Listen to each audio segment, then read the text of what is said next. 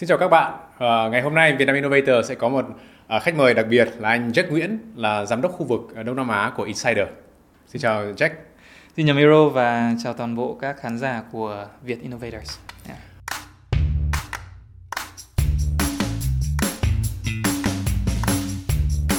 Jack có một cái profile rất là hay ho và cũng là cái cơ duyên mà vào được Insider ấy thì Jack đã từng làm ở bên phụ trách khu vực ở bên Singapore và cũng là làm cho các công ty công nghệ và các công ty kỳ lân. Jack có thể chia sẻ về cái việc là sau khi làm ở Lazada, Zalora rồi là đã đứng ở bên phía khách hàng và phía mua hàng thì lý do gì tại sao lại vào Insider? Câu hỏi rất là hay. Thì chia sẻ một chút cho các bạn độc giả, đấy là Jack khởi điểm thì là đời 2012 thì là bắt đầu là thương mại điện tử nó bắt đầu là phát triển tại khu vực. Thì như mọi người biết là Lazada và Zalora là những công ty đầu tiên mà họ đưa ra những cái playbook mà nghe nó rất là sốc, như là launch một cái thương mại điện tử trong vòng 100 ngày. Thì mình không tin lắm vào điều đấy. Thế nhưng mà khi mình vào làm thì thấy là thực sự họ rất là chuẩn chỉnh trong việc là cấu trúc tổ chức phòng ban như thế nào, logistics, operation, vận hành kỹ đến cái mức là marketing thì ở Việt Nam có thể mất đến 10 năm họ đầu mình mới chia ra các phòng ban một cách chuẩn chỉnh. Thì bên đấy từ cái ngày đầu tiên, từ ngày số 0 là đã chia ra là khách hàng mới, khách hàng cũ, dữ liệu, data warehouse vân vân, là nó đã chuẩn chỉnh từ ngày đầu. Thì đấy là một cái rất là may mắn, thì đồng hành cùng với họ từ những ngày đầu. Toàn bộ những cái mảng về dữ liệu, phân tích hành vi người dùng hay là cá nhân hóa trải nghiệm vân vân thì là Jack phụ trách toàn bộ cái đó, về việc là lựa chọn công nghệ này, tổ chức dữ liệu như thế nào, cũng như là vận hành nó để có thể hỗ trợ được cho tăng trưởng và đưa những cái chiến lược này về cho các công ty bản địa. Bởi vì Zalora chẳng hạn thì cũng có Zalora Việt Nam, Zalora Thái, thì mình phải đưa cái chiến lược này về cho họ. Thì sau khi mà ở đó khoảng tầm 4-5 năm, hiểu được khá là rõ những cái đặc thù của từng thị trường và một cách mà một cái e-commerce chuẩn chỉnh ấy, nó được lên trong vòng 100 ngày thì mình bắt đầu mình tìm kiếm một cái gì đấy mà nó có cái giá trị nó to hơn. Thì một cái đơn giản nhất ấy, đấy là làm sao đưa được cái này sang nhiều ngành khác, cơ bản như vậy thôi. Đây là e-com ngày xưa bán quần áo, thì bây giờ làm sao bán hàng không, bán viễn thông, bán cái gì cũng có thể áp dụng được cái e-com này. Thì hồi đấy là khoảng tầm 2015, 16 gì đấy thì là Jack mới vào tư vấn. Thì công ty tư vấn về cơ bản là tất cả những thứ liên quan đến số, dữ liệu, trải nghiệm thì họ sẽ tư vấn cho các công ty trong khu vực Đông Nam Á. Thì cái cơ duyên là vào công ty đấy thì lại bắt đầu làm với các tập đoàn lớn như là Google. Thì Google cũng có rất là nhiều cái giá trị mà họ mang đến cho các công ty tập đoàn lớn ở các thị trường. Thì Jack thì có may mắn là đi cùng với Google về tư vấn cho ở Việt Nam như là Thế Giới Di Động này, FPT hay là Nguyễn Kim vân vân. Thì lúc đấy vẫn có nảy ra một cái ý tưởng, đấy là các doanh nghiệp top hàng đầu Việt Nam trong mảng bán lẻ, gần như là top rồi, lượng khách hàng rất là lớn, thậm chí còn to hơn các doanh nghiệp bán lẻ bên Sing nha. Mà mình thấy là cái khoảng cách về mặt công nghệ mà ứng dụng liên quan đến dữ liệu này và trải nghiệm này thì gần như nó rất là xa, mà hai nước cách nhau tính ra có mỗi tiếng rưỡi đường bay thôi. Thì mình thấy đấy là một cơ hội rất là lớn, nếu mình có thể là người Việt Nam mà mình thay đổi được cái đấy cho nước mình thì rất là tuyệt vời. Thế nhưng mà cũng chưa nghĩ là có cơ duyên như vậy cho đến lúc mà Insider thì vào khu vực Đông Nam Á. Thì sau khoảng tầm cũng 5 năm rưỡi, 6 năm thì hiện giờ cái ước mơ đấy nó thành hiện thực. Cơ bản là bây giờ Insider trong khu vực là khoảng tầm 300-400 người và số lượng khách hàng enterprise thì cũng khoảng tầm 500 hơn khách hàng. Thế đấy là cái chặng đường. Chặng đường rất là thú vị. Tuy nhiên là Insider cũng được biết là đang là một con kỳ lân trên thế giới rồi, và cũng đang có một cái xu hướng và cái đà phát triển rất là tốt. Thế thì có thể Jack chia sẻ là cái hiện tại đánh giá như thế nào về cái độ tăng trưởng ở khu vực và có những cái lợi thế gì của khu vực APAC để có thể là đẩy mạnh cái là chuyển đổi số. Cái này nó sẽ có nhiều góc độ để trả lời, nhưng mà đầu tiên là mình trả lời từ góc độ tài chính trước đi. Thì nếu mọi người để ý các cái kỳ lân ở bên Mỹ hoặc là listing ở trên sàn Nasdaq ở bên Mỹ về B2B thì mọi người thấy đa số là top của các kỳ lân sẽ rất là nhiều là B2B. Mình nói về Salesforce, mình nói về Google, Amazon mặc dù là B2C nhưng mà AWS đằng sau nó vẫn là cái mà chính ở trong Amazon. Thì cái bài toán cơ bản đấy là các kỳ lân đa số nha, ở trong thị trường nó vẫn đang là B2B ở bên Mỹ. Và cái insight thứ hai thú vị ấy, là đa số doanh thu của các công ty này ở giai đoạn mà họ bắt đầu lên kỳ lân ấy, hoặc thậm chí là bây giờ ấy, thì 80% hoặc là 70% vẫn đến từ thị trường Mỹ hoặc là những thị trường xung quanh Mỹ. Và doanh thu từ các thị trường khác như là khu vực Đông Nam Á này hoặc là APEC này thì nó chỉ chiếm 10-20% thôi. Thì nếu mà mình benchmark như vậy và nhìn vào câu chuyện của Insider ấy, thì từ 2017 là Insider đã bắt đầu cố gắng là tấn công vào thị trường APEC vì lý do là như vậy. Tức là mảng Insider làm thì có thể gọi là đại dương đỏ. Thế nhưng mà trong đại dương đỏ thì nó có một cái đại dương xanh. Và đại dương xanh đấy là APEC, vì nó khó nhưng mà ai mà có thể chinh phục được thì nó lớn. Thì hiện giờ nó vẫn đang là như vậy. Tức là doanh số của Insider đến từ APEC nó cũng phải đến 30 đến 40% là từ khu vực này. Thế từ góc độ mà investor nhìn vào họ sẽ thấy nó rất là thú vị. Bởi vì nếu mà công ty này đúng như benchmark của những công ty kia thì nó sẽ có thể to hơn rất là nhiều so với cả các công ty đó tại thời điểm mà họ kỳ lân. Thì đấy là cái góc nhìn đầu tiên. Cái thứ hai ấy, là vì sao APEC nó lại khó cho các công ty khác. Bởi vì rõ ràng công ty nào cũng biết là dân số ở khu vực này rất là nhiều. Mà những nền tảng SaaS thì cái giá hoặc là định giá nó luôn luôn tỷ lệ thuận theo lượng người dùng. Thì rõ ràng những thị trường nào mà càng đông dân và càng tích cực trong vấn đề chuyển đổi thì nó lại càng phù hợp. Thì rõ ràng là Indo, Việt Nam là những nước mà rất là nhiều. Việt Nam 90 triệu, Indo 180 vân vân. Thì nhưng mà khi mà vào những thị trường này ấy, thì bản thân cái may mắn của Jack là trước khi vào Insider Jack làm cho công ty tư vấn. Thì ở công ty tư vấn đấy thì Jack bắt tay với rất nhiều công ty công nghệ ở bên Mỹ mà muốn vào trong APEC.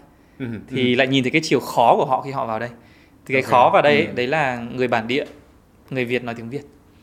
Người Việt mua để giải thích được cho họ mua là phải nói tiếng Việt để hiểu nhau đã. Nếu mà đã mất một chặng đường rồi, vài năm, vài tháng rồi, sau đó mua xong để mà họ sử dụng, nhân sự họ dùng, training, đào tạo, vấn đề lại là ngoại ngữ và văn hóa nữa. Rồi sau đấy đến việc là cùng với nhau đồng hành nhiều năm, lại quay lại vấn đề người Việt Nam là quan hệ nó rất là quan trọng. Quan hệ ở đây không phải là mình quan hệ để quý nhau, mà là quan hệ thì nó thúc đẩy cho công việc nó được tốt hơn. Thì cái đó rất là đặc thù mà Việt Nam, Thái, Indo lại hoàn toàn khác nhau. Thì với những cái lý do này ấy, là làm cho công ty rất là khó mà đánh vào APEC. Thế nên là Insider có một cái go-to-market strategy rất là rõ. Đấy là khi mà vào đây ấy, thì cái tôn chỉ đấy là một là mình không làm nhỏ. Làm nhỏ tức là mình hoàn toàn có thể đặt một cái người ở Singapore. Rồi sau đấy là mình cho họ bay đi khắp nơi và họ đưa cái sản phẩm này vào. Như là cách truyền thống. Hoặc là cách thứ hai là mình bắt tay với các cái đối tác phân phối, reseller. Hoặc là các bên tư vấn. Insider cũng làm nhưng mà không phải ngay lập tức tại giai đoạn đầu. Và hướng thứ ba là hướng khó nhất mà ông nào muốn đâm đầu vào. Đấy là trực tiếp. Đi door to door là mình sẽ tư vấn cho họ và mình sẽ triển khai cho họ luôn. Đến lúc mà nó ra cái hiện trạng cuối và họ cảm thấy happy. Thì con đường đấy là con đường khó nhất, tốn cost nhất. Nhưng mà sau khi mình nghiên cứu rất đủ các thị trường thì thấy đây là cách duy nhất. Nếu mà bạn muốn làm lớn, tức là mỗi thị trường đi, Việt Nam thì 3 đến 500 khách hàng là hoàn toàn khách hàng tiềm năng. Indo cũng phải tầm đấy. Mà muốn chinh phục hết ngần đấy khách hàng thì chắc chắn cái mô hình go to market nó phải là như vậy. Thì đấy là lý do mà giai đoạn đấy là check vào Insider với một cái vision và một cái go to market nó là như vậy. Nếu mà nói cụ thể hơn về cái thị trường Việt Nam ấy thì trước khi mà vào thị trường Việt Nam thì đúng là đến hiện tại thì các cái doanh nghiệp Việt Nam mặc dù rất lớn, tuy nhiên là về mặt độ trưởng thành về số có thể nó chưa đủ cao như so với cả các cái bạn bè xung quanh láng giềng. Đúng rồi. Thì cái quyết định nào, các cái yếu tố gì mà Insider cân nhắc và đánh giá trước khi mà vào thị trường Việt Nam? Cũng đúng, bởi vì hồi mà Jack nhận cái mục tiêu là tăng trưởng toàn bộ ở trong Đông Nam Á ấy, thì có nhiều lựa chọn, không nhất thiết phải là tập trung quá nhiều ở Việt Nam. Mặc dù mình là người Việt thì nó rất là tự nhiên. Thế nhưng mà hoàn toàn là Singapore, Malaysia là những nước mà họ đã số hóa sẵn rồi, từ cái đất nước của họ đến cái mindset. Hoặc là Đài Loan, nó rất là advanced, hoặc là Nhật, hoặc là Korea. Và Indo nữa, bởi vì Gojek với tất cả mọi thứ thì nó đã thúc đẩy cái thị trường rồi. Thế nhưng mà lý do chọn Việt Nam ấy thì cũng lại quay lại cái mindset đấy là cái dân số của Việt Nam rất là đông. Và thứ hai, khi mà mình nhìn benchmark lại thì cái mảng Insider làm là mảng dữ liệu và trải nghiệm. Tức là những công ty nó phải có đủ một cái lượng dữ liệu lớn, hoặc là họ phải có đủ cái lượng người dùng truy cập, hoặc là tìm kiếm đến họ, hoặc là đơn hàng. Thì lúc đấy Insider mới phát huy được tác dụng tốt. Thì cái tỷ lệ thuận ở đây ấy, là nếu thị trường nào mà họ càng chi tiêu nhiều tiền quảng cáo vào để mà có thể có người dùng thì những thị trường đấy thường là nó là tín hiệu tốt để mà Insider bắt đầu. Thì rõ ràng mình nhìn cái này thì Google và Facebook nắm rất là rõ. Nhưng mà trong thị trường về spending, về quảng cáo thì Jack nghĩ là Việt Nam top ở trong khu vực. Nói về cả mảng gaming hay là non-gaming thì cái này nó như là một cái quyển sách đã được viết trước ấy. Thì mình, bởi vì Jack làm ở Lazada thì nó thấy là có một giai đoạn rất là rõ. Khi mình bắt đầu mình lôi kéo người dùng mới, bắt đầu mọi thứ nó tăng lên, thương hiệu mình tốt lên, người ta đến một cách ồ ạt. Thì sau giai đoạn khoảng tầm 1-2 năm thì là bắt đầu các công ty sẽ siết chặt cái vấn đề là chi tiêu thế nào cho hiệu quả. Và doanh thu không thể nào mà gấp đôi gấp ba, chi tiêu marketing gấp đôi gấp ba được. Nó sẽ luôn luôn phải có một phòng ban để chăm sóc người dùng, để người dùng mua đi mua lại. Thì cái đấy nó mới healthy cho tương lai. Thì đấy là một cái quy luật bất thành văn của e-commerce rồi. Thì mình nhìn vào Việt Nam thì mình thấy là Google, Facebook đầu bảng. Thế thì tại thời điểm đấy cộng thêm 2-3 năm nữa thì chắc chắn là cái mảng như Insider nó sẽ phải đến cái điểm tới hạn như vậy. Vì họ không thể nào mà họ cung cầu, họ quảng cáo mãi như vậy được. Thì Jack nhìn thấy trước khoảng tầm 2-3 năm như vậy. Thì đương nhiên mình vào sớm thì mình sẽ là cánh người vất vả mà mình phải đào tạo, educate thị trường về những cái này. Thế nhưng nếu mà mình có một cái niềm tin đấy là ở Mỹ, ở Úc và ở những thị trường xung quanh nó đã có cái hành vi như vậy rồi thì chắc chắn 2-3 năm nữa nó cũng sẽ phải như thế. Okay. Thì giống như kiểu Google hồi đầu là vào là với báo giấy đúng không? Thì mình phải chuyển thể từ báo giấy sang quảng cáo điện tử. Thì cũng như sau X năm mà Google như vậy thì đến Insider sẽ vào để xây nốt cái hành trình người dùng sau đấy cho người ta. Nếu mà nói về cái việc là doanh nghiệp ở tại Việt Nam thì hiện nay đang có một cái tập khách rất là lớn rồi. Và nếu mà Jack có thể chia sẻ về cái việc là các cái ngành nghề nó đang khác nhau như thế nào và cái độ sẵn sàng của họ ra sao và liệu khi mà sau khi mà bắt tay với cả Insider thì mang lại những cái giá trị gì cho những ngành nghề đó. Thì như anh mọi người cũng có nghe Jack nói khá nhiều đến mấy cái từ khóa đấy là dữ liệu này, trải nghiệm này. Thì thực ra nó là cái mình hay gọi là what, tức là cái mình làm gì. Còn thực ra cái why ấy, tức là vì sao doanh nghiệp nên tư duy về cái mảng này ấy. Trước khi nói về ngành, nó có một cái concept mà Insider đưa ra gọi là tăng trưởng bền vững, đặc biệt là cho các C-level. Bởi vì để thẩm thấu được cái khái niệm tăng trưởng bền vững ấy, nó sẽ khác cái tăng trưởng ngày xưa. Ví dụ tăng trưởng ngày xưa là bán lẻ mở thêm gấp đôi gấp ba cửa hàng là doanh thu sẽ tăng gấp đôi gấp ba, theo phép toán là như vậy. Hoặc là chi tiêu quảng cáo thì mình vẫn có thể tay to mình đẩy thêm nhiều tiền quảng cáo gấp 5 lần thì doanh thu chắc cũng phải tăng gấp 3. Thì đấy là những cách mà hoàn toàn có thể làm. Thế nhưng mà khi mà cung cầu nguyên tắc đó cũng như là Covid là một cái mà không ai mong muốn, nhưng mà nó đẩy các chủ doanh nghiệp đến một cái tới hạn đấy là cách tăng trưởng này nó không bền vững, bởi vì nó là phụ thuộc vào những cái biến số bên ngoài mà mình không kiểm soát được. Thì lúc đấy nó quay lại cái bền vững là gì? Đấy là cuối cùng nha, nếu mà mình muốn bán được hàng hoặc là mình muốn bán được sản phẩm dịch vụ thì vẫn phải có người dùng. Và mình có muốn bán thêm các dịch vụ khác vào thì vẫn là bán vào cái đống người dùng đấy. Tức là cái tư duy để tăng trưởng bền vững nó phải xoay quanh cái việc là tôi bán cho người dùng, chứ không phải tôi bán theo kênh hay là tôi bán theo một cái marketplace. Ví dụ như hồi mà Shopee, Lazada thì có lúc người lên người xuống, rồi lúc Tiki, Sendo có người lên người xuống, rồi bây giờ TikTok Shop vào có người lên người xuống. Thì đó luôn luôn là những cái mà sẽ thay đổi. Thế nhưng có một cái không thay đổi, đấy là người dùng của mình nó chỉ chạy từ chỗ này sang chỗ kia thôi. Nếu mà cái mindset của chủ doanh nghiệp chuyển sang tăng trưởng bền vững ấy, là tôi sẽ tận dụng tất cả những thứ đang có trên thị trường, nhưng mà tôi xoay quanh cái người dùng. Thì lúc đấy cái cách tư duy và cách tổ chức phòng ban và cách vận hành của họ sẽ hoàn toàn khác. Thì chắc lấy một số cái ví dụ như thế này. Ví dụ như bán lẻ, lấy ví dụ của Decathlon đi, là một bên về thời trang sport. Thì nếu mà cách vận hành cổ ngày xưa ấy, thì hoàn toàn sẽ là team ngành hàng họ có những cái đợt hàng mới về thì là mình sẽ đưa lên sale, khuyến mãi và giới thiệu hàng mới vân vân. Không bất kể là người dùng nào luôn nhé, là mình có là mình sẽ đẩy lên cho người ta xem. Thì đấy là cách làm ngày xưa. Còn nếu mà đưa những cái công nghệ kiểu này vào ấy, thì lúc đấy tư duy sẽ là cái hàng này bán cho ai, và nếu mà bán cho là khách hàng cũ hay khách hàng mới thì hợp hơn. Nếu mà khách hàng mới thì bán nguyên giá hay là bán có discount, và nếu khách hàng cũ thì lại phải là cũ đến mức nào, khách hàng trung thành hay là không trung thành, nếu mà trung thành thì có cần phải ưu đãi hay không. Thì tức là cái việc mà xây chiến lược kinh doanh và chiến lược bán ấy, chiến lược giá nó xoay quanh cái người dùng. Chứ các phòng ban sẽ không ngồi nói chuyện với nhau là anh có một bộ sưu tập mới, anh muốn đẩy nó qua email, SMS, Zalo, Facebook, Google. Đấy là cách các bạn hay nói chuyện ngày xưa. Còn giờ nó sẽ ngược lại là anh đang chuẩn bị lên một bộ sưu tập mới, mình nên bán cho ai nhỉ? Và mình có một tập người dùng rất lớn mà thích discount, thích giày, thích váy cái kiểu như thế này, thì mình có nên nhập thêm hàng kiểu đấy không? Hay là mình có nên bảo lãnh đạo là sản xuất một cái lô private label để làm cái đấy không? Tức là toàn bộ hoạt động sản xuất, marketing, sale, chi phối là sẽ dựa xoay quanh cái người dùng nhiều hơn là sẽ đi theo kênh hay là ngành. Thì đấy là một cái ví dụ về một ngành bán lẻ thời trang.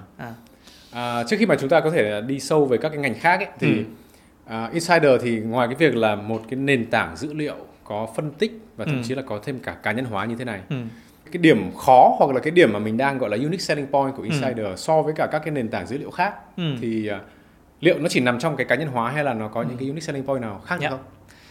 Cái may mắn của Jack ấy, đấy là Jack làm ở phía client side. Thế nên là đây cũng có lẽ một lời khuyên cho các độc giả mà đang làm ở phía client side.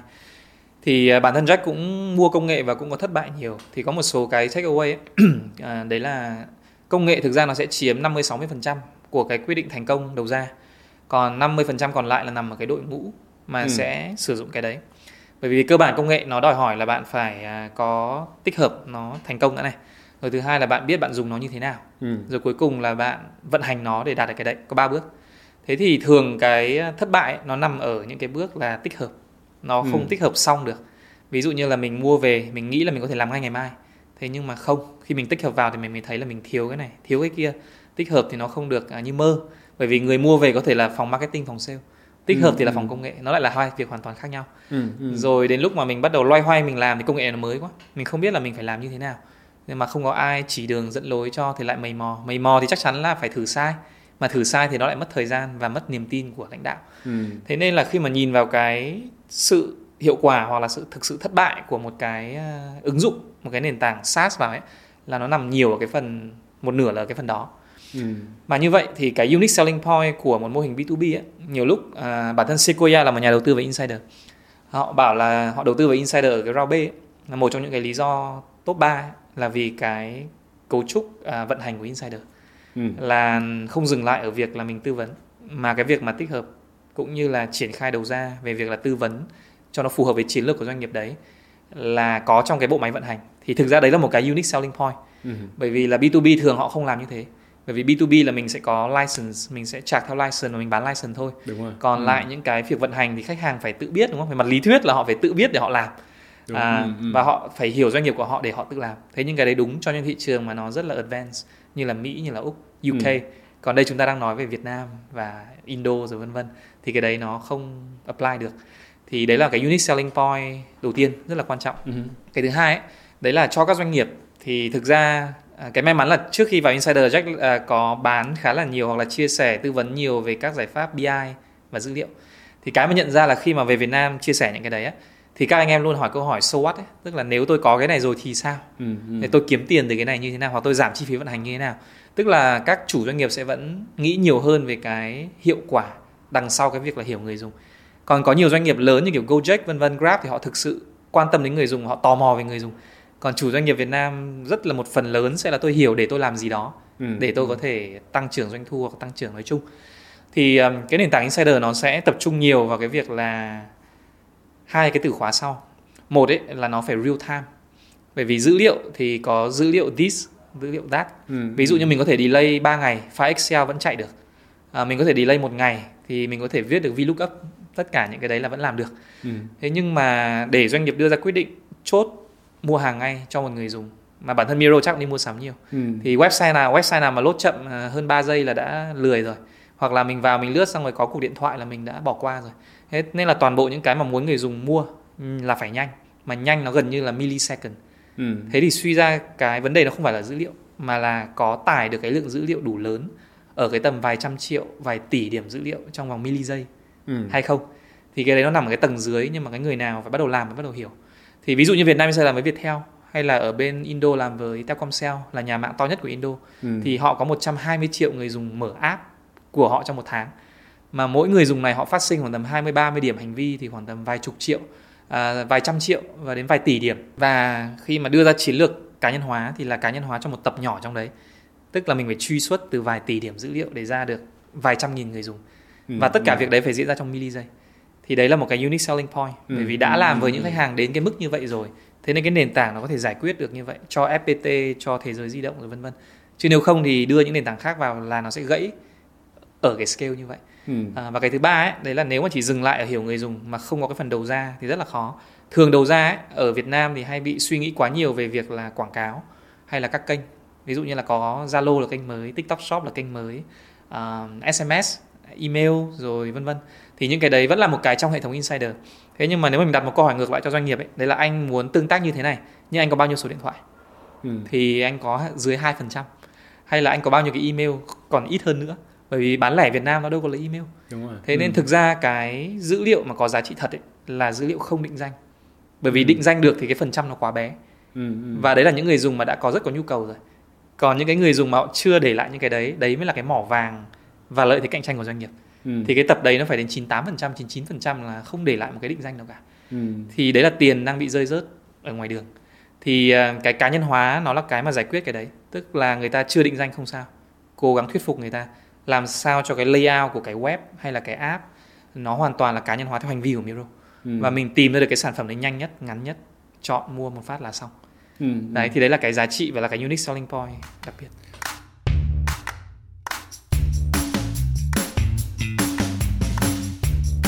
Rất là nghe câu chuyện này thì đúng là nó gần như là Insider đang mang được một cái magic, nghĩa là được thu thập một cái số lượng dữ liệu rất là lớn, nhưng mà mình vừa cá nhân hóa và mình có thể xử lý và hỗ trợ trong thời gian thực luôn, rất là nhanh và thực.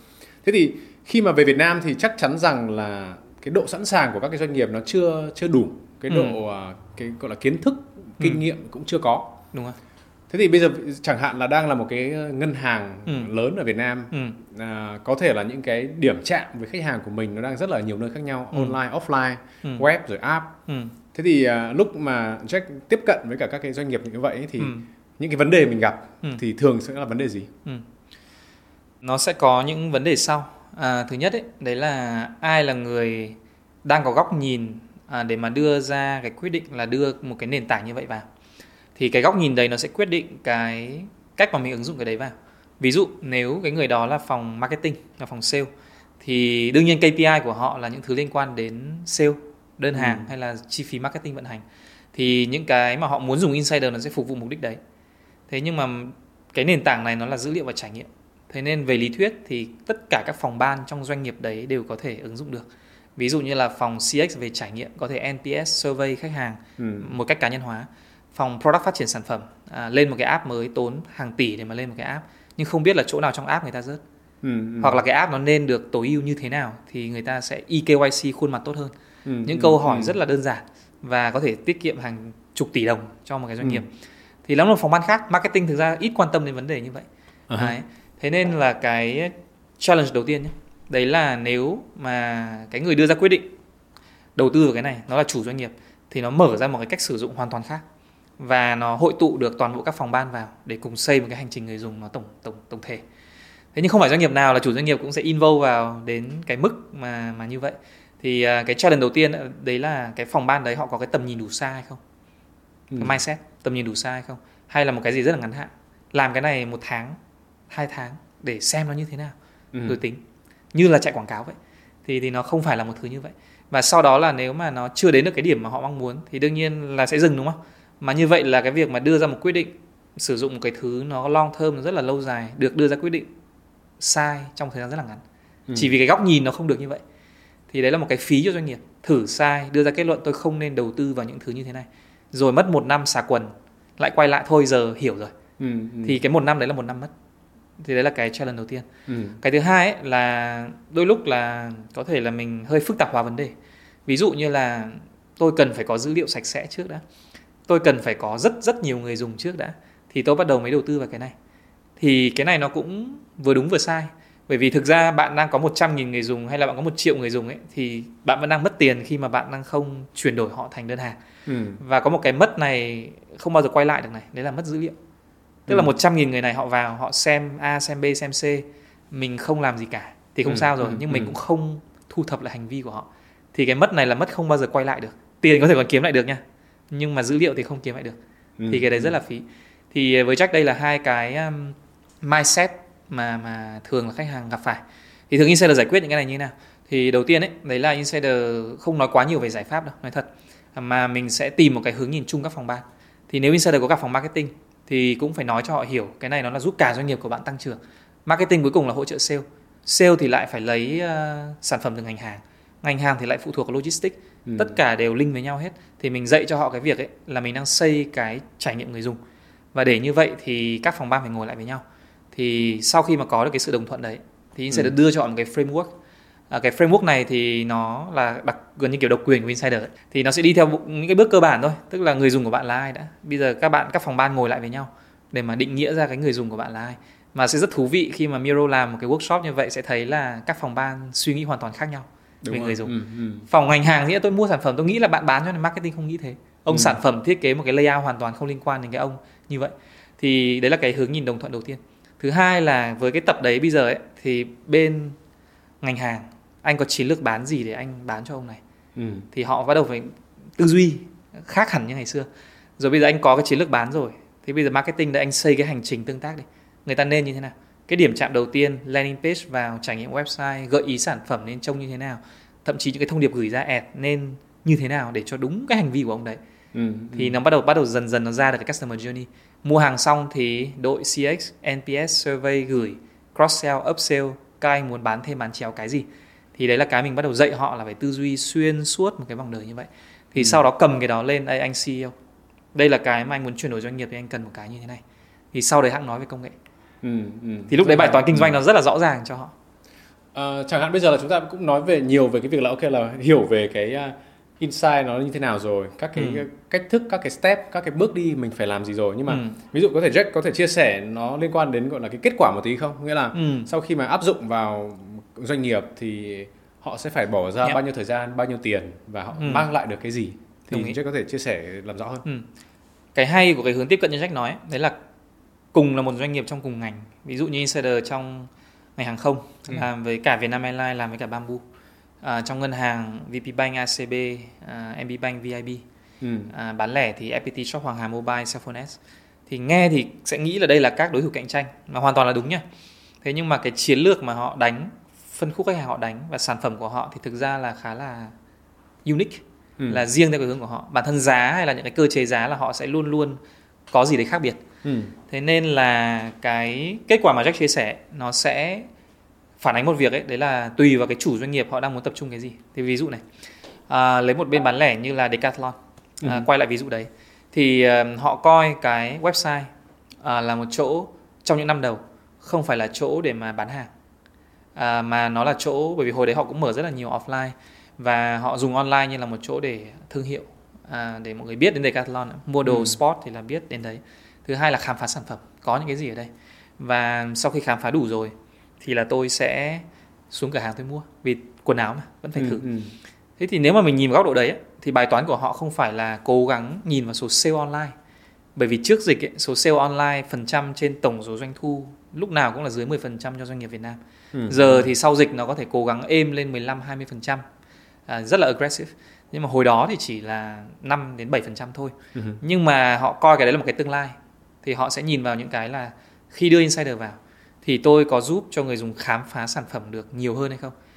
Thì ví dụ như 100.000 người vào thì bao nhiêu phần trăm của người dùng là họ sẽ xem những cái gợi ý sản phẩm, ấn vào gợi ý sản phẩm. Ví dụ nha, Amazon họ có sharing ở trên tất cả các chỗ, đấy là 40-45% sale ở trên Amazon đang diễn ra sách siếc là đến từ việc người ta ấn vào gợi ý sản phẩm rất là liên quan, đúng chuẩn chỉnh luôn, và người ta mua luôn. Thì cái chỉ số đấy cho các doanh nghiệp Việt Nam ấy, Jack cũng tự hào, Jack share ví dụ như GOS, như bên Decathlon chẳng hạn, là nó cũng có thể lên đến 21-25%. Là người dùng họ sẽ ấn vào những cái gợi ý sản phẩm ở trên tất cả các nơi đấy, tìm những thứ liên quan, tìm những thứ để combo mua lại với nhau, và sau đó đưa ra quyết định mua hàng.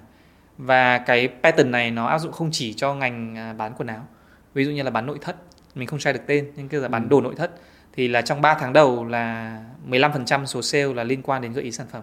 Rồi sau khi mà sau 6 tháng họ bắt đầu họ đẩy nhiều gợi ý sản phẩm nhiều chỗ hơn, nó lên đến 20%. Rồi sau đấy sau 9 tháng thì nó đã lên đến 25-27%. Mà hoàn toàn là máy nó giải quyết cái này, sức người không cần đụng vào một cái gì nữa, cho toàn bộ gợi ý cái này. Thực ra là rất là cảm ơn Jack là chia sẻ cái phần trăm đấy, nhưng mà để hiểu, để mọi người hiểu hơn là Jack có thể chia sẻ là cái conversion rate thông thường thì nó sẽ là bao nhiêu phần trăm, và khi mà đã gợi ý sản phẩm thì nó lên đến 15-20%. Thì cái số conversion rate thì là khoảng bao nhiêu?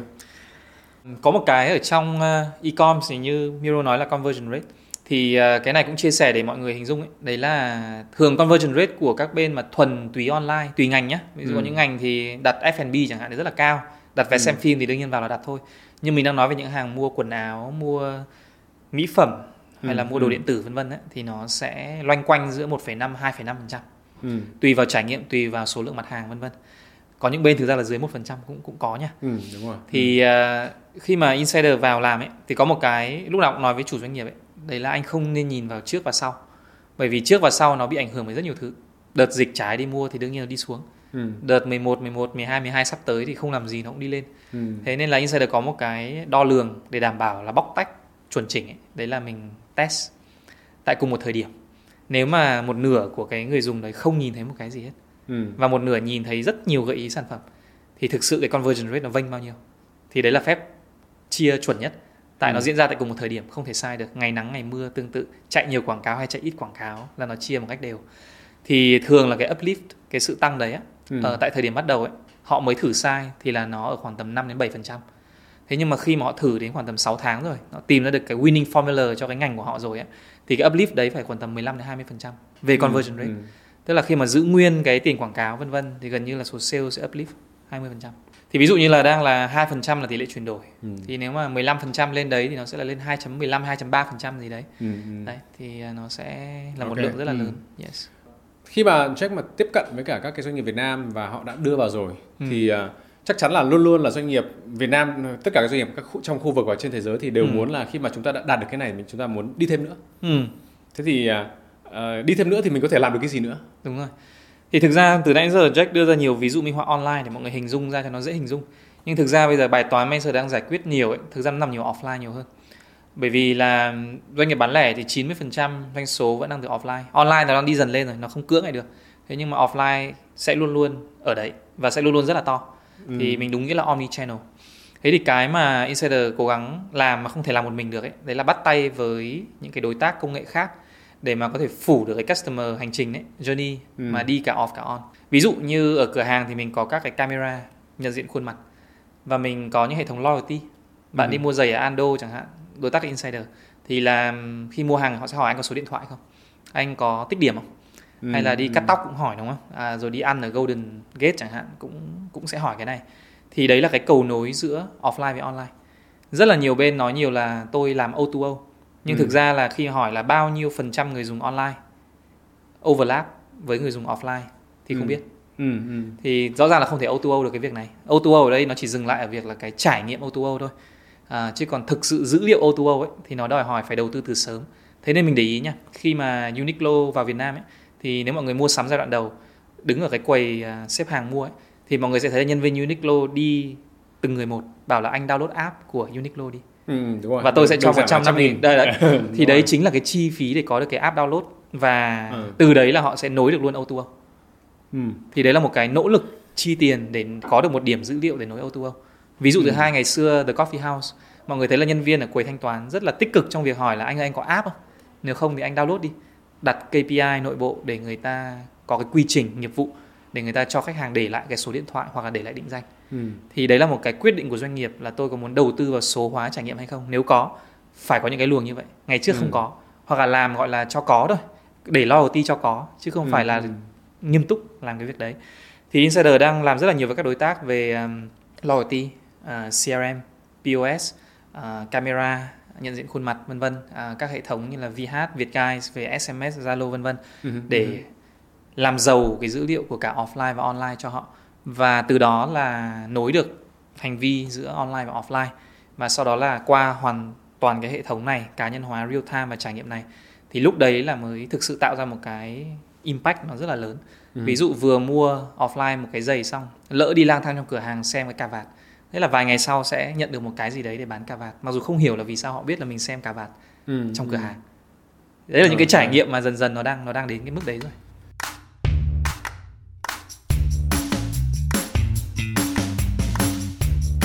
Vừa rồi thì Jack cũng có nói đến các cái khách hàng, đối tác của mình ở tại Việt Nam thì có vẻ như là toàn là đối tác rất là to. Thế thì không phải kinh tế nào cũng là dựa vào các cái doanh nghiệp lớn, nhưng mà có rất là nhiều doanh nghiệp vừa và nhỏ cũng đóng góp rất to cho nền kinh tế. Thì Việt Nam cũng không loại trừ là cũng rất là nhiều doanh nghiệp vừa và nhỏ. Thế thì liệu doanh nghiệp vừa và nhỏ, ví dụ quy mô 500 người, 500 nhân viên và có tiếp cận được Insider không? Trong mảng của Insider thì cũng đây là một cái chia sẻ về B2B. Đấy là các cái nền tảng B2B, nếu mọi người để ý như là Slack này hay là Microsoft hay là Salesforce cũng thế thôi, là họ có cái phân khúc khách hàng rất là rõ ràng. Cái này không phải là vì họ muốn phân tách đâu nhé, mà là vì cái sản phẩm đấy, mà để vận hành được cái sản phẩm đấy và nó ra được cái hiệu quả cao nhất thì thường cái doanh nghiệp đấy nên là doanh nghiệp to. Bởi vì là người dùng nhiều thì cái mẫu số nó to thì sẽ ra được nhiều. Còn nếu mà bạn còn đang bé, ví dụ như là một tháng có 10 đơn hàng, 100 đơn hàng, thì cái việc đưa cái này vào có thể nó chưa hiệu quả bằng việc là bạn hãy đưa từ 100 đơn hàng lên 1.000 đơn hàng trước đã. Vì cái tiền đó nó đáng hơn để mà bạn đưa nó lên về thương hiệu, về truyền thông, về khách hàng mới. Thế nên là nó cũng có lý do mà Insider sẽ phục vụ một cái lượng khách hàng ở một cái ngưỡng nhất định. Không phải là vì không muốn phục vụ thấp hơn, mà muốn họ dành cái tiền cho Insider đấy để làm cái việc mà nó phù hợp hơn. Thế nhưng mà cái mindset không nên thay đổi nhé. Tức là những cái chủ doanh nghiệp dù là bé, nếu mà có nghe cái buổi này á, thì mình hiểu là dữ liệu là mỏ vàng. Từ cái ngày đầu thì công nghệ trên thị trường cũng có rất là nhiều công nghệ mang tính là có thể phân mảnh hơn một chút, nhỏ lẻ hơn một chút. Nó có thể không được real time như Insider tính như millisecond, người ta có thể là delay một chút, hoặc là nó không quá dễ dùng như Insider. Ví dụ Insider là một bạn hoàn toàn junior mới ra trường, đọc những cái của Insider qua 1-2 buổi training là bạn tự xây một cái hành trình rất là phức tạp như Jack vừa nói trong vòng 2-3 phút. Thì với một hệ thống khác, ok, có thể là mất 1 ngày, 2 ngày, hơi phức tạp một chút, có bug một chút, nhưng mà chi phí nó phù hợp thì vẫn nên làm. Bởi vì cuối cùng người dùng của mình họ được trải nghiệm cái như vậy còn hơn là không có gì. Tức là một nó sẽ khác không. Và khi mà mình lên đến một cái level tiếp theo thì là mình sẽ thay đổi cái cách mua công nghệ. Thì các CIO luôn luôn có cái lộ trình như vậy. Khi tôi ở ngưỡng này tôi đầu tư như thế này, và khi tôi đến ngưỡng này tôi đầu tư như thế này. Nhưng tôi biết là tôi sẽ đến đấy. Khi tôi đến đấy thì tôi có cái playbook để tôi đầu tư. Thế thì với Insider ấy, những doanh nghiệp mà thực ra Insider làm với rất là nhiều những cái ứng dụng mà có thể coi là startup. Ví dụ như là từ ngày đầu mà Bi app đặt xe mà launch, từ cái lúc mà họ mới chỉ có 10.000 download, 50.000 download, 100.000 download là những cái ứng dụng đầu tiên đấy là đã dùng Insider rồi. Cho đến lúc mà họ to như bây giờ đến vài triệu người dùng, vài chục triệu người dùng thì không nói. Đấy thì đấy là một cái ví dụ. Hoặc là rất là nhiều những cái app startup khác trong ngành tài chính hay là trong ngành fashion thời trang, các quỹ đầu tư vào thì Insider cũng hợp tác rất là nhiều. Mutoshi chẳng hạn là một bên direct to consumer mà họ bán các loại thể loại máy chẳng hạn đi. Thì nó cũng rất là mới, bởi vì các bên mà direct to consumer là họ sản xuất và họ tự bán ra luôn, không làm theo cái cách cũ bán xỉ nữa. Thì rõ ràng kênh online của họ rất là bé. Thế nhưng mà họ đã định hình từ ngày đầu ấy, tôi là doanh nghiệp 1.000 tỷ, biết là online nó đang là 0.001% thôi. Mình nói về gồm sứ Minh Long đi, Insider cũng đang làm về gồm sứ Minh Long, hay là Kangaroo là máy lọc nước đi, thì hai bên có trao đổi rất là nhiều. Thì rõ ràng là họ rất là to rồi, doanh nghiệp chục nghìn tỷ rồi. Thế nhưng họ bắt đầu lên online và đầu tư nghiêm túc cái online này cho đại lý vân vân, thì là từ đầu là đã đầu làm với họ rồi. Đấy, thế nên to hay nhỏ online nó không quan trọng, cái chính là cái tổng doanh thu của doanh nghiệp đấy đang như thế nào và cái phần trăm chi trả cho công nghệ này họ phân bổ vào đâu. Nếu mà họ phân bổ vào chi phí marketing thì có thể nó không hợp lý, nhưng nếu mà là 1 tỷ trên 1.000 tỷ thì nó chỉ là 0.001% để 100 người dùng thì nó có đáng không? Thì nó lại đáng. Thế nên đấy là cái mà chủ doanh nghiệp nên consider nhiều hơn là cái size của doanh nghiệp mình đang là bao nhiêu. Ok. Sẽ mất rất nhiều thời gian để làm sao đào tạo, tuyên truyền, rồi là có thể là awareness, mang awareness này cho doanh nghiệp. Đúng rồi. Thế liệu thông thường một cái life cycle từ khi mà bắt đầu nói chuyện đến khi mà họ bắt đầu dùng Insider thì như thế nào? Chia sẻ chân thành nhé, là giai đoạn 2017 thì Jack bắt đầu về thì khách hàng đầu tiên của Insider mà may mắn là đến ngày bây giờ vẫn còn, thực ra là FPT nha. Thì là 5 năm rồi là làm với nhau. Vietnam Airlines cũng là khách hàng cũng 5 năm rồi. Mọi người nghĩ là Vietnam Airlines có thể là cồng kềnh nhưng mà thực ra là không nha. Từ những ngày đầu như vậy thì tư vấn cho những tập đoàn này ấy, hồi 2017 nó có thể kéo dài đến 6 tháng. Mà trong 6 tháng này chủ yếu là để họ hiểu cái này nó là cái gì và nó có giá trị như thế nào trước. Thì đến khoảng tầm 2019 thì thị trường đã khá hiểu cái này rồi. Bởi vì Việt Nam mình được cái so với các nước trong khu vực ấy, đấy là rất máu học hỏi và rất máu tìm tòi. Tức là những cái người mà đối thủ cạnh tranh trực tiếp họ sẽ hỏi là ông này ông có làm cái gì mới không. Thì dần dần thì người ta tự biết đến Insider và người ta bắt đầu tìm hiểu về cái mảng gọi là dữ liệu, về trải nghiệm. Hoặc là đôi lúc đơn giản hơn đấy là tự động hóa marketing cũng được. Mặc dù Insider làm nhiều hơn như thế nhưng họ bắt đầu tìm hiểu từ những thứ cơ bản. Thì lúc đấy cái phase mà gọi là awareness đấy nó không còn nữa. Mà hoàn toàn chỉ là ok, tôi biết tôi cần cái gì rồi, nhưng mà với cái doanh nghiệp tôi nó hơi khác cái ông kia một tí thì tôi nên ứng dụng nó như thế nào. Thì lúc đấy nó sẽ thiên về solution scoping và mapping nhiều hơn. Bởi vì Insider không muốn khách hàng mình mua thừa. Mua thừa tức là chi tiền, mua rất nhiều nhưng mà về không dùng được hết và nó không phù hợp. Thì đấy không phải là mang lại giá trị cho khách hàng. Thì cái phần đấy mất thời gian, đâu đấy khoảng tầm 3 tháng thì ra được cái proposal mà nó sát nhất với cái nhu cầu và khả năng chi trả của họ tại thời điểm đấy. Bởi vì mình cần đảm bảo cái đấy chuẩn trước. Còn bây giờ nhé, đến thời điểm này ấy, thì có những tình huống rất là nhanh, có thể là 2 tuần, 1 tháng đổ lại là họ đã biết vì sao họ cần rồi. Tức là lãnh đạo họ muốn chuyển đổi, họ bảo tôi cần dữ liệu trải nghiệm. Nhân viên của họ nhiều lúc là đã dùng Insider rồi, hoặc là đã dùng một nền tảng tương tự như Insider rồi, thì sang đây bây giờ họ biết chính xác luôn. Và họ còn biết luôn họ muốn làm kịch bản gì luôn rồi. Tức là thị trường đã đến cái ngưỡng như vậy rồi. Thì lúc đấy chỉ còn đơn giản là Insider có phù hợp với cái budget của họ và thời gian triển khai như thế nào và vân vân thôi. Thì cái thời gian triển khai thì vì Insider có đội 35 người ở local, cũng là một cái unique selling point, thì toàn bộ những cái nghiệp vụ về việc là tích hợp thì sẽ đảm bảo là dưới 2 tuần là mình phải xong. Bởi vì lãnh đạo ở Việt Nam là rất là quan trọng cái này. Đúng Nếu rồi. Mà mình mua về 6 tháng mới tích hợp xong thì một cái license 12 tháng mất 6 tháng tích hợp, thì cái kiểu đấy ngày xưa nó ok thôi. Với doanh nghiệp bán lẻ thì rất là khó. Thì bây giờ là dưới 1 tháng đổ lại là Insider phải đảm bảo khách hàng mong muốn cái gì là những cái phiên bản đầu tiên là nó đã phải được lên rồi. Thì cái niềm tin nó mới bắt đầu ở đấy. Thì sau đó là cái người thứ hai của Insider sẽ tư vấn chiến lược, và người thứ ba sẽ là tư vấn vận hành. Vận hành là đảm bảo khách hàng phải dùng hết sản phẩm, phải dùng nhiều nhất sản phẩm. Đấy, thì từ cái lúc tư vấn cho đến lúc mà triển khai live ấy, bây giờ nó dưới 3 tháng đổ lại. Cũng chỉ với 35 người đó thôi. Ngày trước thực ra là khi mới bắt đầu là chỉ có 5 người thôi. Và 35 người này là nó tăng trưởng theo cái tốc độ của khách hàng. Còn ngày trước là đúng là chỉ có mỗi 5 người là phục vụ cũng phải gần đến 50 đến 70 khách hàng tại Việt Nam. Thực ra là nếu mà nói về cái quy mô mà doanh nghiệp mà Insider đang hướng tới thì đa số là doanh nghiệp lớn, có một cái tập khách hàng lớn và có nhiều điểm chạm. Đúng rồi. Thì thật ra là nói về cái số lượng của doanh nghiệp đó ở tại Việt Nam cũng hạn chế. Thì Insider có vẻ như là đã gần như là quét hết tất cả các cái doanh nghiệp rồi. Thế thì tiếp tục chúng ta sẽ làm gì? Câu hỏi rất là hay. Cái hay của các cái doanh nghiệp B2B ấy, đấy là mình luôn luôn thay đổi theo thị trường. Thay đổi ở đây không nói là thay đổi sản phẩm nhé, mà là thay đổi cách ứng dụng sản phẩm và tạo ra giá trị. Đấy, lấy ví dụ như thế này. 2017 đến 2010 đến tận bây giờ ấy, thì khách hàng chính vẫn là những khách hàng mà họ đã rất là to ở online rồi. Thế nhưng mà như cái câu chuyện Jack chia sẻ về việc là offline lên online thì là bắt đầu mạnh sau Covid. Thì đấy là nền tảng Insider vẫn như vậy, 6-7 năm nay vẫn như vậy. Thế nhưng mà cái cách ứng dụng Insider vào phòng ban nào trong doanh nghiệp là nó lại khác. Ngày trước cái người mua Insider là marketing với team sale mua, bởi vì họ cần cái đấy trong nghiệp vụ của họ. Thế nhưng bây giờ những cái người mà sử dụng Insider nhiều lúc nó là CX, Growth, Chief Growth Officer, hay là nhiều lúc là COO, hoặc là nhiều lúc là ngành hàng mua, bởi vì ngành hàng muốn gợi ý đúng sản phẩm chứ không phải là team marketing. Hay là ngành hàng muốn hiểu là ai là người nhìn cho vào giỏ hàng nhưng mà không mua cái sản phẩm đấy, để họ điều chỉnh cái volume họ mua hàng trong real time, kiểu như vậy. Thì riêng cái việc là buyer persona là ai là người mua, nó đã mở ra cả một cái thị trường mới rồi. Những cái doanh nghiệp mà hồi trước mình không đụng vào bởi vì marketing với sale họ không quan tâm, vì họ còn đang bận những cái kênh đại lý, kênh offline, kênh sàn, hoàn toàn hợp lý. Thì bây giờ mình hãy làm với những phòng ban khác. Thì riêng cái đấy nó đã mở ra rất là nhiều rồi. Thứ hai ấy, đấy là có những cái luồng doanh nghiệp mà như Jack nói là 1.000 tỷ, là những doanh nghiệp mà làm direct to consumer, sản xuất, nhưng mà bây giờ muốn bán trực tiếp. Thì 5 năm trước họ không tồn tại, bởi vì là vẫn bán qua đại lý, vẫn ổn. Thế nhưng mà bây giờ Unilever, Insider đang làm với UShop, là một cái e-commerce của Unilever, với mục tiêu là bán, đại lý có thể bán hoặc là người dùng có thể mua trực tiếp đồ FMCG. Thì dần dần Vinamilk cũng mong muốn như vậy. Thì tức là cái xu hướng direct to consumer này nó mới là cái big tiếp theo. Thì cái này có thể mở ra gần như là cho hàng loạt doanh nghiệp mà hồi trước Insider sẽ không bao giờ nghĩ đến. Ví dụ như là Minh Long, như là Jack chia sẻ lúc này. Thế nên là nếu mà Miro hỏi lại câu này năm sau thì nó sẽ chắc chắn lại có một cái tập nữa và một cái kịch bản hoàn toàn khác để phục vụ họ. Ví dụ Insider làm với bệnh viện, hồi trước không bao giờ nghĩ mình làm với bệnh viện, bởi vì mình nghĩ là marketing của bệnh viện thì người ta có bệnh thì người ta đến khám, thế là xong rồi, mình đâu có giúp được gì đâu.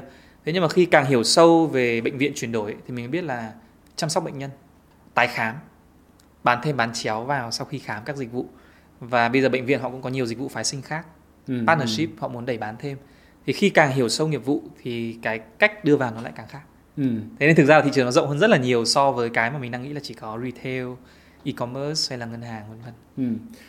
Jack cũng đã trải qua và được trải nghiệm rất là nhiều các ngành nghề khác nhau, nhiều doanh nghiệp khác nhau và nhiều cái gọi là journey với cả đối tác của mình khác nhau rồi. Thế thì có thể là cái project, cái dự án, cái khách hàng mà Jack cảm thấy là ấn tượng nhất và thú vị nhất là ai? Thì với Jack nghĩ là có sẽ có hai ví dụ đi. Thì một ví dụ sẽ là doanh nghiệp tập đoàn lớn mà mình nghĩ là họ sẽ nghĩ là người ta sẽ không làm cái này hoặc là nó cồng kềnh. Thì Jack lấy lại ví dụ của Vietnam Airlines đi. Thì Jack ấn tượng với Vietnam Airlines bởi vì là từ cái hồi mà bắt đầu làm ấy, là cái phòng ban đầu tiên mà làm, đúng ra nhé, mọi người sẽ nghĩ là phòng bông sen vàng ấy, là phòng chăm sóc khách hàng thì nó hợp lý nhất, đúng không, vì tập khách hàng rất là to. Thế nhưng không, Insider đầu tiên là làm với phòng gọi là ban chứ chưa gọi là phòng, là thương mại điện tử. Mà thương mại điện tử hồi đấy là dưới 10%. Hồi đấy của Vietnam Airlines, bây giờ thì lên 2 chữ số rồi. Thì đấy là cái mình ấn tượng đầu tiên. Tức là khi mình nói chuyện mình nghĩ là chắc nó trao đổi để hiểu nhau thôi. Thế nhưng mà không, họ rất là nghiêm túc trong việc là làm. Và team cũng không phải là nhiều người, bởi vì chỉ là thương mại điện tử trong một ngành hàng không thì hồi đấy nó đâu có nhiều nhân sự. Đúng rồi. Thế nhưng mà cùng 1-2 nhân sự đấy vừa làm chạy quảng cáo, vừa làm PR, vừa làm lo đường bay chi phí giá như thế nào, vừa sử dụng Insider để làm toàn bộ những cái trải nghiệm đấy. Thì tức là cái độ cấp tiến nó rất là bất ngờ cho Jack. Rồi sau đó thì họ lên cái ứng dụng là Loyalty, cái app hồi 2019 thì phải. Thì ngay lập tức là họ cũng đưa Insider lên cái app đấy để mà nối cái hành trình từ web về app. Tức là độ cấp tiến họ nhìn cái hành trình người dùng này nó đã từ rất là sớm rồi. Và đến giai đoạn đấy thì đương nhiên là Bamboo bắt đầu vào, thì Insider làm với Bamboo. Thế nhưng mà trước đấy là họ đã hoàn thành cái customer journey của họ rồi. Thì để cho mọi người thấy là rất là ấn tượng với việc là một doanh nghiệp có nhiều lớp lang, nhiều phòng ban, nhiều cấp duyệt, rất là nhiều thứ mà dự án này không phải là rẻ. Thì không có cớ gì tại thời điểm đấy họ phải làm cái việc đấy cả. Thế nhưng mà để cho mọi người thấy là họ đã làm rồi và cách đây 5 năm. Thì không cớ gì doanh nghiệp mọi người tại thời điểm này, mọi người nghĩ là cái này nó rất là xa vời, không nên đầu tư. Tôi đang có hàng nghìn tỷ, đang bán qua những kênh khác thì tôi không cần tập trung. Vietnam Airlines đã làm cái đấy rất sớm rồi. Thế nên là trong dịch họ rất là nhàn hơn, bởi vì là họ đóng cửa những cái đại lý, những cái quầy đại lý, nhưng mà cái kênh web nó lên đến rất là to. Ví dụ thứ hai ấy, thì Jack nghĩ là ngược lại hoàn toàn, là một bên mà bé, nhưng mà Jack gặp founder và Jack rất là thích team đấy. B-Mart, có thể là mọi người không biết cái tên này, nhưng mà họ làm những cái về bánh, đồ nấu ăn, dụng cụ nấu ăn, thiết bị nấu ăn. Cơ bản là từ ngày đầu ấy, cái mindset của CEO ấy, đó là tôi muốn tăng trưởng bền vững. Và tôi nhìn thấy được cái bài toán anh nói đấy là về dữ liệu, và tôi khá tự tin nhé. Cái quan trọng là họ tự tin về cái hàng mà họ sản xuất và họ bán. Nó là unique, nó là độc quyền, và nó có một cái blue ocean trong cái mảng đấy. Thì vì họ tự tin về cái đấy, thế nên là họ tin là cái họ đặt vào sẽ không phải là giảm giá. Họ không tin vào giảm giá, họ không tin vào việc là phải trèo kéo và phải đốt tiền vào những cái nó không cần thiết để mà mình phải tăng trưởng vượt bậc gấp 5, gấp 6 doanh thu nhưng mà lỗ. Thì họ không cần cái việc đấy. Họ cần tăng trưởng bền vững, họ có profit margin, họ grow ổn, và grow đến đâu thì chatbot đến đấy. Thì cái team họ mà sử dụng Insider rất là đông. Không phải là 1-2 người, nó có thể lên đến 4-5-6 người cùng khai thác cái này, khai thác triệt để, khai thác hết, để mà tận dụng từng cái traffic vào. Ví dụ ngày trước mình nghĩ là 100.000 người vào thì 1.000 người mua là ok rồi. Thế nhưng mà nếu mà mình thiếu đơn hàng thì mình lại đẩy quảng cáo lên để lên 200.000 người thì cứ đơn hàng nó vẫn ok. Họ sẽ không đập tiền vào cái chỗ đó. Họ sẽ nghĩ là làm sao vẫn 100.000 đấy mà tôi tối ưu lên được một tí. Quảng cáo tôi sẽ tăng, nhưng không phải là tăng gấp đôi, tôi tăng gấp 30% thôi, tôi sẽ tăng hiệu suất. Thì đấy cũng là một team mà Jack cũng rất là ấn tượng về cái mindset và đầu tư nguồn lực. Thế nên Jack hay nói là nhìn vào cái sự nghiêm túc của chủ doanh nghiệp ấy, là ở một số thứ họ có bỏ thời gian của họ vào để họ ngồi đưa ra những quyết định này không. Thứ hai là họ có đưa nguồn lực vào hay không. Thì Jack chỉ hỏi thế thôi. Còn đầu tư tiền nó tỷ lệ thuận với nguồn lực. Bởi vì nếu đầu tư tiền nhiều và nguồn lực nhiều thì cái hiệu suất đầu ra nó cao. Đầu tư rất nhiều cho Insider nhưng mà nguồn lực rất ít thì đầu ra nó ít, thì hiệu suất nó không cao. Thì hai câu hỏi đấy sẽ quyết định là cái doanh nghiệp đấy có thành công hay không. Thực ra là trước khi mà chúng ta có thể là kết thúc thì mình nói về Việt Nam rất là nhiều, nhưng mà Jack là người phụ trách Đông Nam Á. Đúng rồi. Thì nếu mà so sánh giữa Việt Nam và Đông Nam Á thì có thể lấy Thái Lan hoặc là Indo đi. Thì có vẻ nó sẽ có vẻ sát nhau một tí. Đúng rồi. Thì nếu mà nói về cái độ gọi là cái độ dễ để Insider có thể hợp tác cùng và cái độ kết quả mang lại thì so hai cái quốc gia này thì Jack sẽ so sánh như nào? Jack sẽ phân tích cho mọi người hai thị trường nhanh thôi, đấy là Indo với cả Thái Lan. Thì nói về Indo trước vì nó khá gần. Thì Indo sẽ giống Việt Nam ở những điểm sau, đấy là độ máu thử, máu liều, ứng dụng công nghệ mới rất là cao. Điển hình là vì sao có Gojek là vì như vậy. Điển hình là vì sao châu Á và Đông Nam Á là thị trường mobile first, chứ không phải là Mỹ, không phải là những nước khác, là vì ông Indo ông ý ra mọi thứ là app first. Và ở Việt Nam thì đến giai đoạn Shopee là bắt đầu ra một cái cách grow khác là app first.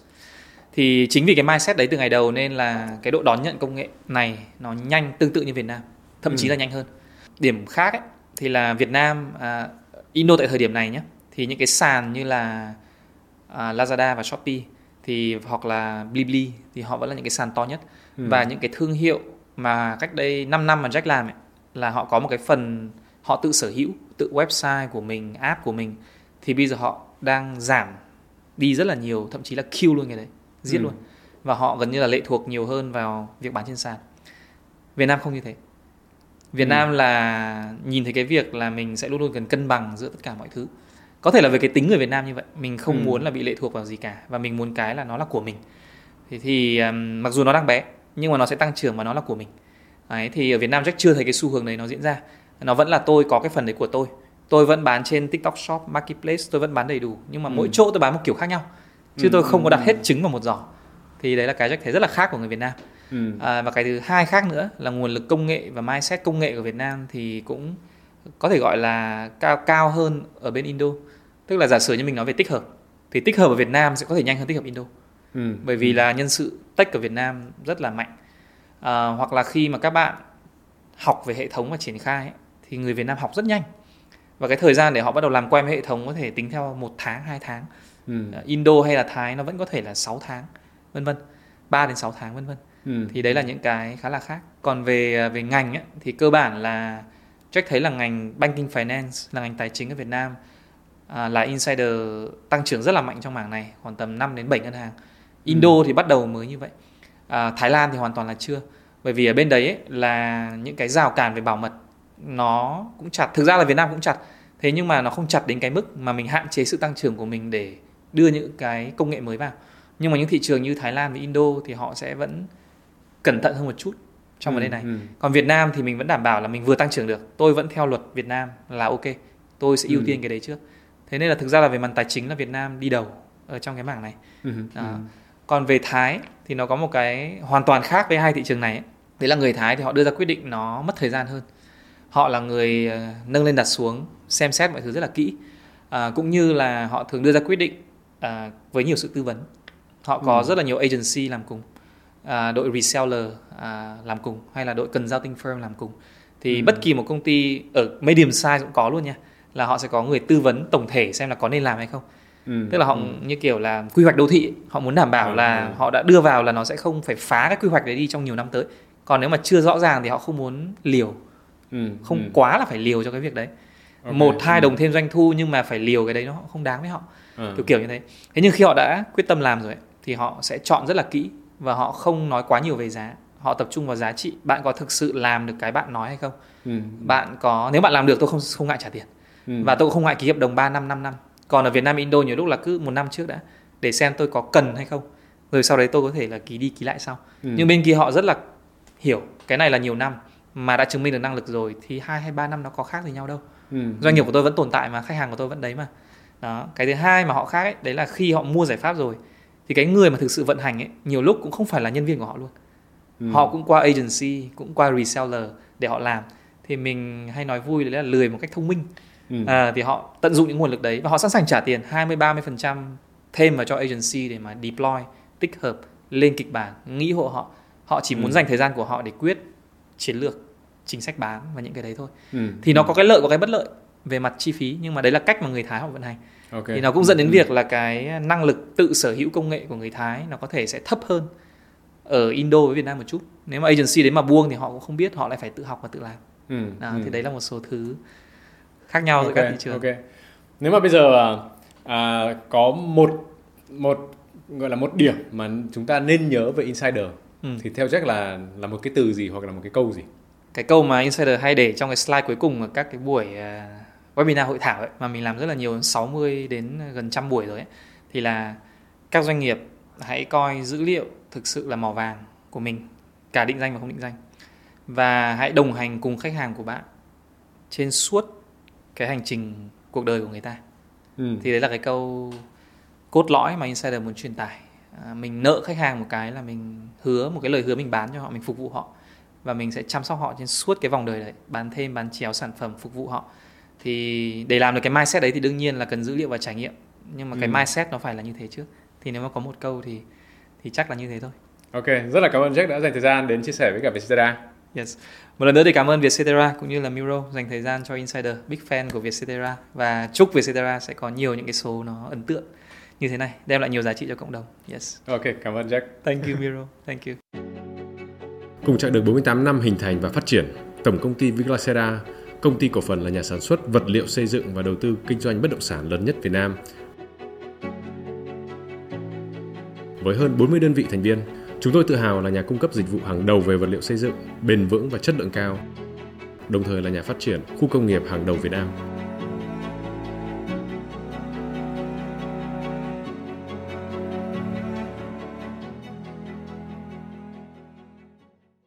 Hãy xem bản ghi hình podcast trên YouTube và Facebook của Vietcetera. Đừng quên theo dõi các kênh của Vietcetera để không bỏ lỡ những buổi podcast thú vị với những nhà đổi mới.